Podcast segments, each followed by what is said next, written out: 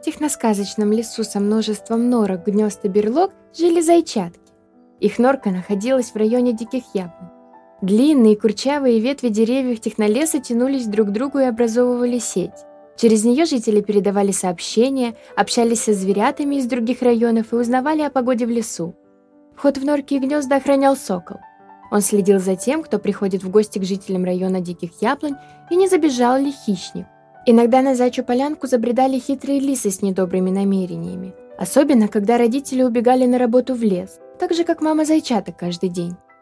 Эта троица до обеда прыгала на полянке вместе со зверятами из соседних норок, а затем возвращалась домой. До вечера, когда должна была вернуться мама, зайчатки чистили овощи, прибирались в норки и играли веселые игры. Их любимой были прятки. Черный зайчонок любил прятаться там, где становился невидим из-за цвета своей шерстки.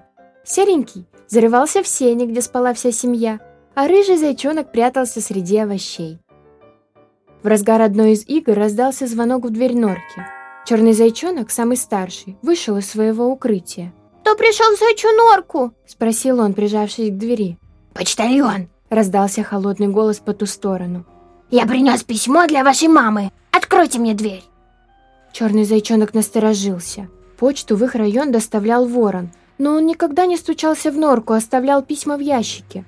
Из своих укрытий вышли братья-зайчата и подошли к двери. Незнакомый гость постучал еще раз. На сей раз настойчивее. Малыши прижали ушки. «Откройте дверь, зайчатки, чтобы я отдал письмо! Не бойтесь, я почтальон!» Зайчата решили посмотреть в глазок. Рыжий запрыгнул на черного, а серый на рыжего. Зайчонок отодвинул шторку и посмотрел в глазок. У двери стоял лис без письма и без сумки почтальона, с которой летал ворон. «Ты не наш почтальон! Ты совсем не почтальон! Ты хитрый лис!»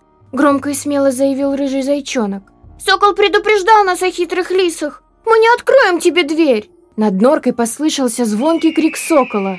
Страж района приземлился рядом с норкой зайчат и прогнал хитрого лиса.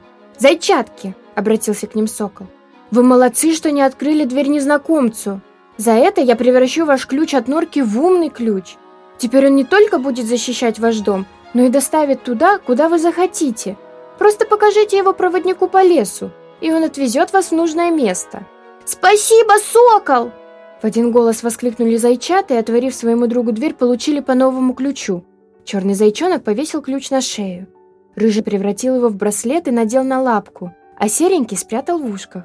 Когда мама малышей вернулась домой, то расстроилась, узнав о посещении хитрого лиса. Но она была рада, что зайчата помнили о предупреждении сокола и не открыли дверь незнакомцу.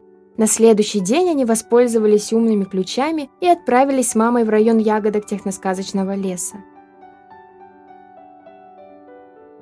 Еще больше историй из техносказочного леса мы расскажем в следующих выпусках. Подписывайтесь на подкаст «Однажды в интернете» и сообщество интерсвязи в социальных сетях. Пока-пока и спокойной ночи.